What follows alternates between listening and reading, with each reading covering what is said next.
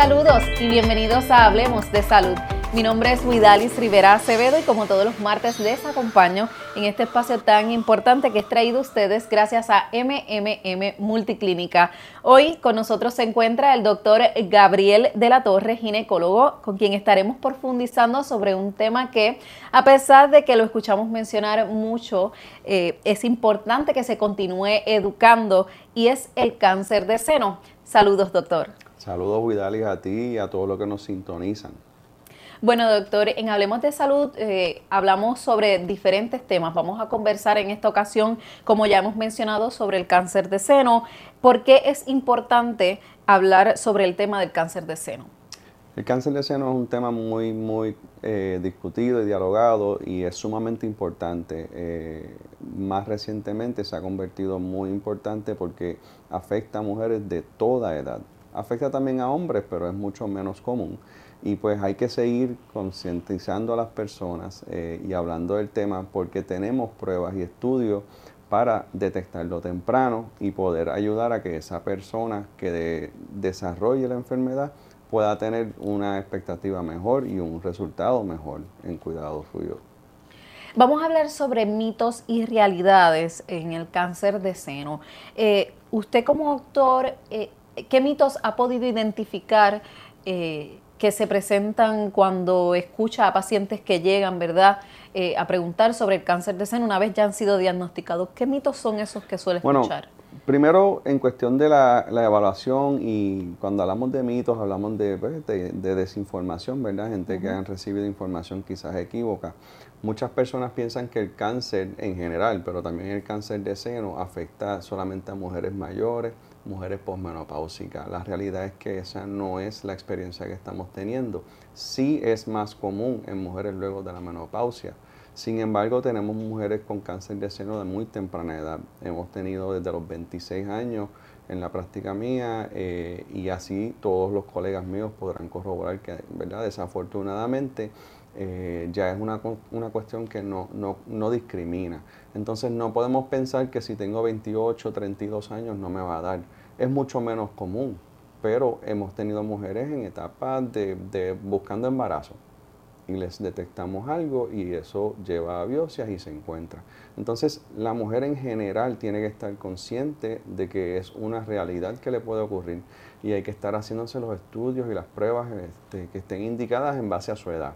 Eh, so, uno de los mitos o, o, o malinformación más comúnmente es esa, que, que, que no, a mí eso no me puede dar.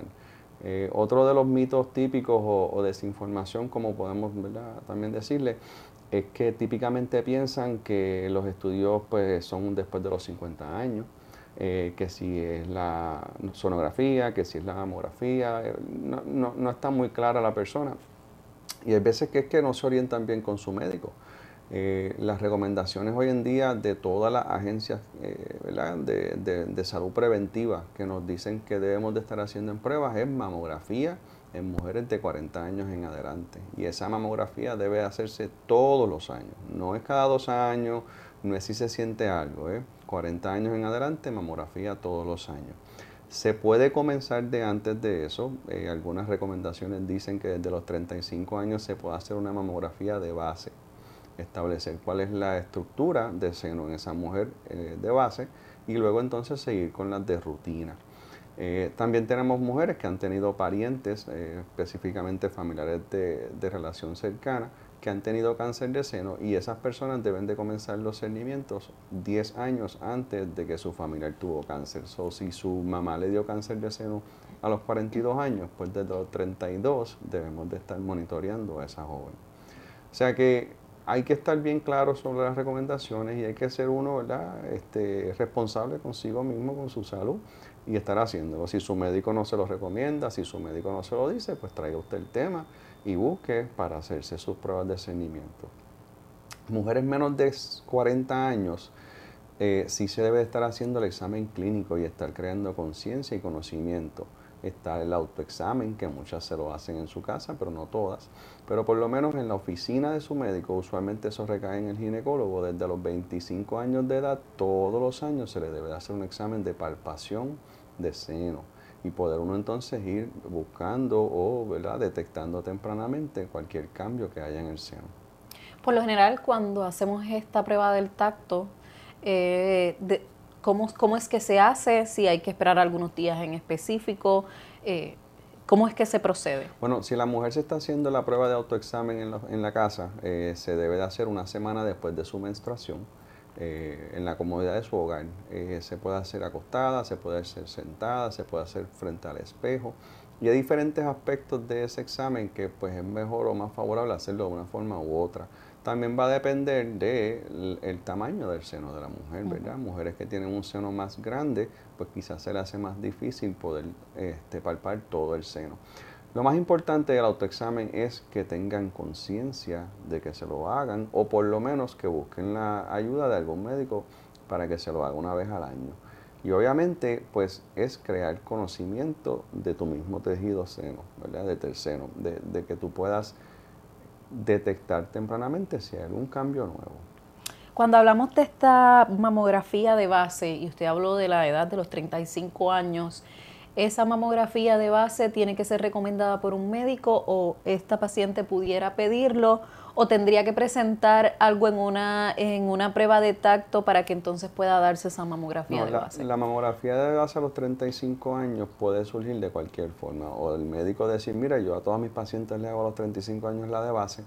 O la paciente decir, mira, yo entiendo que desde los treinta y cinco me puedo hacer una mamografía de base. No hay que esperar a que se palpe algo.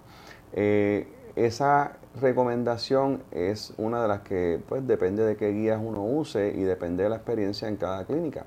Eh, nosotros vivimos en una población de mujeres con senos bien densos. Eh, históricamente la mujer puertorriqueña suele tener el seno denso y la mamografía tiene una limitación en ese aspecto. Entonces, pues muchas veces, mientras más temprano hacemos la mamografía, menos confiable es. Y por eso entra entonces el uso de otros estudios de imagen. Eh, hacer una mamografía de base a los treinta y cinco sin ninguna queja de la paciente no está mal, es una de las recomendaciones según algunas entidades, pero no es algo que todo el mundo ha estandarizado como uso. Lo sí es bien cierto es que desde los cuarenta años, todos los años se debe hacer una mamografía. Eh, hay algunos otros mitos que se presentan, porque usted nos habla de cuando eh, se palpa la persona, eh, puede sentir algún tipo de masa. Eh, no siempre el cáncer se presenta en forma de una masa, ¿no? Claro que no. La mayoría de los cánceres de seno no son palpables. La mayoría de las mujeres se les encuentra algo en estudio de imagen y eso entonces conlleva a que uno vaya y haga una biopsia con un especialista en el área de seno. Eh, uno de los mitos es ese, que si nunca tengo una masa, que si nunca me siento nada, que si no tengo descarga del pezón, pues yo no tengo cáncer de seno. La mayoría de las veces no es algo que tú vas a saber por tu cuenta. Y muchas de las mujeres que se les detecta el cáncer de seno es en hallazgos microscópicos, eh, ¿verdad? Microcalcificaciones o áreas que se ven eh, con cambios en la mamografía, que entonces pues, se hace una biopsia y se detecta la, la, la enfermedad. La ventaja que tenemos hoy en día es que los estudios de imágenes son de muy alta calidad, muy alta resonancia y la, las biopsias son muy guiadas bajo imagen de sonografía o de mamografía. Por lo tanto, los especialistas que las hacen logran identificar el área específico de, de preocupación y poder biopsiar dirigido a ello. Entonces, pues ya no tenemos que hacer una excisión en salas de operaciones para poder detectar si hay células enferme, enfermizas comenzando, ¿verdad?, a crear el cáncer de seno. Y la importancia de esto es precisamente eso, es detectar la enfermedad en una etapa temprana para que la paciente pueda tener, ¿verdad?, un tratamiento apropiado y lograr un mejor resultado en cuestión de sobrevivencia. Eh, ya que menciona, o que hemos mencionado ya estos bultos o las masas, eh, usualmente están, eh, estas masas o estos bultos pueden crear algún tipo de dolor o hay algunos otros síntomas que pudiera sentir la paciente eh, para que un médico pueda determinar que debemos hacer los, los requerimientos, los, los análisis requeridos para determinar si hay algún tipo de cáncer. Claro, so, por lo general cuando hablamos de tumores de seno uh-huh. o masas palpables, el cáncer de seno no suele ser doloroso. Si sentimos un, una masa, un nódulo en el área del seno, por lo general cuando hay dolor no necesariamente es cáncer. Eh, al contrario, la mayoría de las veces las pacientes que tienen cáncer no, no comienzan teniendo dolores ni, ni nada palpable. La, las masas palpables en seno deben de verse por imagen, eh, deben ser estudiadas y muchas veces deben ser biopsiadas. Pero dependiendo de la edad de la paciente y los factores de riesgo, en la mayoría de mujeres jóvenes esas masas son benignas. No porque usted tenga treinta y dos años y se siente una masita va a decir, ah, esto es benigno porque el doctor dice que eso es así. Nada es cien por ciento claro. Y puede tener dolor y puede ser cáncer. Pero, por lo general, pues se debe evaluar si se palpó algo, claramente traérselo a, a, a su médico, a la atención de su médico para hacer estudio de imagen y hacer una biopsia guiada. Eso es un procedimiento que se hace en la misma oficina o en el centro de imagen con un poco de anestesia local y entra y salen y no hay problema en la gran mayoría de las pacientes y es diagnóstico, es un estudio que va a decir si ahí hay o no hay células malas. Y es un diagnóstico mucho más específico también. Es, es, es certerísimo. Si la biopsia está bien tomada, es un diagnóstico muy certero. Ese tejido se va a evaluar para células y se va a evaluar para hormonas y receptores, que es uno de los factores de riesgo más grandes, ¿verdad? En el, en el tejido mamario tenemos este, receptores de las hormonas típicas eh, de las mujeres, ¿verdad? Es solamente, o sea, deben haber varios tumores que pudieran presentarse, hay, tipos hay, de, de hay tumores. Hay diferentes tipos de cáncer de seno. Hay, uh-huh. hay, hay, hay, hay cáncer de seno que afecta a los ductos mamarios, hay cáncer de seno que está en, en la glándula, eh, ¿verdad? Hay cáncer invasivo, hay cáncer no invasivo. Pero la especificidad del cáncer, más que nada, va a ser importante en relación al tipo de terapia que va a recibir la paciente. Uh-huh. No todos los cánceres deben de ser operados al principio. Algunos que son más grandes o que tienen una celularidad específica requieren tratamientos de quimioterapia antes de una cirugía. Eh, hay algunos que requieren radioterapia. Eh, o sea que la celularidad del cáncer y los marcadores o receptores que ese cáncer tiene van a determinar y guiar el tipo de terapia que se va a dar. Hay cáncer que son positivos a receptores de estrógeno y de progesterona, y pues esos cánceres van a tener unas terapias más dirigidas que aquellos que son negativos a esos receptores y que entonces tu oncólogo no va a poder eh, ¿verdad? usar ciertos medicamentos o tratamientos específicos. ¿Qué medidas eh, podemos recomendarle a las mujeres y a los hombres también eh, para reducir la, pro, la probabilidad de enfermar de cáncer de seno? Mira, hay mucha, mucha discusión y muchas teorías sobre las hormonas, sobre el uso de reemplazo hormonal. Eh, sobre diferentes dietas específicas. Eh, los extremos no son los mejores. Siempre hay que uno mantenerse con una dieta balanceada y llevar una vida activa y saludable. Si uno le gusta comer ciertas cosas, eliminarlo por completo no va a cambiar el desenlace. Las personas que tienen cáncer de seno predeterminado que lo van a tener, lo van a tener. Y hay ciertos factores de riesgo que pueden aumentar cuán pronto se desarrolla o cuán rápido se desarrolla. Eh, el uso de hormonas, que es reemplazo hormonal en las mujeres, ¿verdad? Estamos hablando de usos de progesteronas, estrógenos, en otros casos testosterona, pues no van a causar un aumento en el riesgo de cáncer de seno en una mujer, simplemente si pueden adelantar o causar que ese proceso ocurra más rápido. Pero quien, quien tiene los cambios genéticos o quien tiene una mutación predeterminada ya en su cuerpo, si lo va a tener, lo va a tener. Eh, el uso de algunas, ¿verdad? algunos alimentos en la dieta, pues hay algunos estudios que han dicho que sí pueden este, aumentar ciertos, ciertos tipos de, de progresión del cáncer de seno, pero no es una causa para uno ahora ir a cambiar su dieta por completo ni estar eh, ¿verdad? eliminando X o Y de su dieta, porque realmente ese no es el factor principal que está llevando al, al cáncer de seno en estas personas. ¿Qué, ¿Qué otros factores de riesgo pudiéramos decir que pudieran ayudar a que se desarrolle el cáncer de seno? Bueno, los factores de riesgo más comunes en la mujer, obviamente lo, lo, la interacción de las hormonas eh, endógenas, ¿verdad? Las, las hormonas que uno como mujer tiene naturalmente eh, y exposición al tejido mamario de esas hormonas, me explico. Eh, uno de los factores de riesgo más comunes es, obviamente, aparte de ser mujer, pues eh, las mujeres que comienzan a menstruar desde temprana edad y que tienen embarazos a tardía, a edad más avanzada, pues son muchos años que están con exposición a esas hormonas y, y los receptores en el seno, ¿verdad? Están bombardeados, por, como quien dice, por esas hormonas naturalmente. Se conoce, ¿verdad?, que aquellas mujeres que tienen embarazos entre los veinte y treinta años, pues ese tiempo del embarazo hay una, como quien dice, una pausa o, o unas vacaciones, digamos, de, de, de esos cambios hormonales, porque el embarazo cambia eh, el perfil hormonal de la mujer.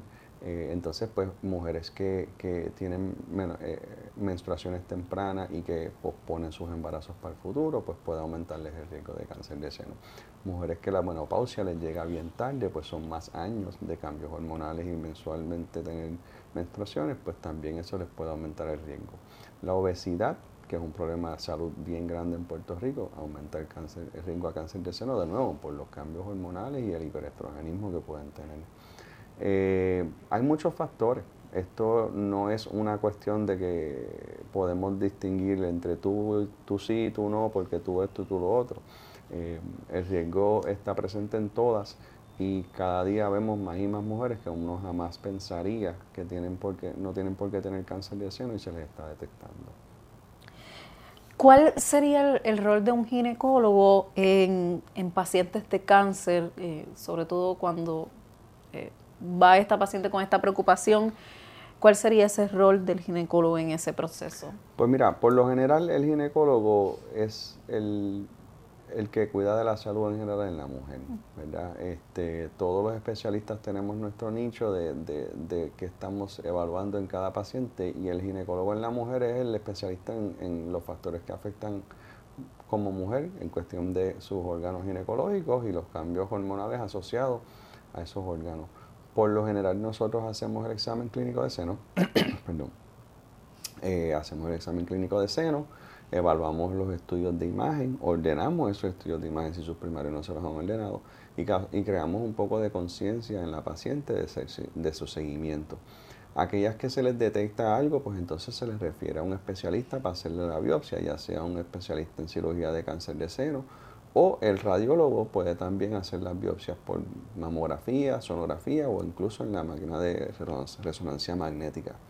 Luego de que comienza el tratamiento de cáncer de seno, ya sea cirugía, quimioterapia, radioterapia, van a estar en seguimientos cercanos con su cirujano y o su oncólogo. Entonces, en esa etapa los ginecólogos pasamos a mantener la rutina desde parte de vista el discernimiento de cáncer de cervix, monitoreo de los ovarios, de la matriz y cualquier eh, complicación que pueda tener asociada a sus tratamientos. Pero por lo general ese cuidado va a ser más de cerca con el oncólogo. Pero, pero los ginecólogos sí, como quiera, entrarían dentro de ese cuidado. Ya no sería esta visita, esta visita eh, prolongada al año. Ya una vez se ha detectado cáncer de seno en esa paciente, ¿el ginecólogo también acompaña? Por lo general no, por lo general el, el ginecólogo mantiene en sus visitas de rutina, porque las quimioterapias y radioterapias van a ser con su especialista y el cirujano va a estar monitoreando si hay alguna recurrencia. La paciente en el transcurso del tratamiento como tal de cáncer de seno pueden ser aproximadamente seis meses a un año en lo que se hace cirugía y las terapias. Y entonces, pues durante esas citas se entiende que no hay necesidad del ginecólogo estar indagando mucho más. So, el tratamiento lo guían los especialistas ya mencionados.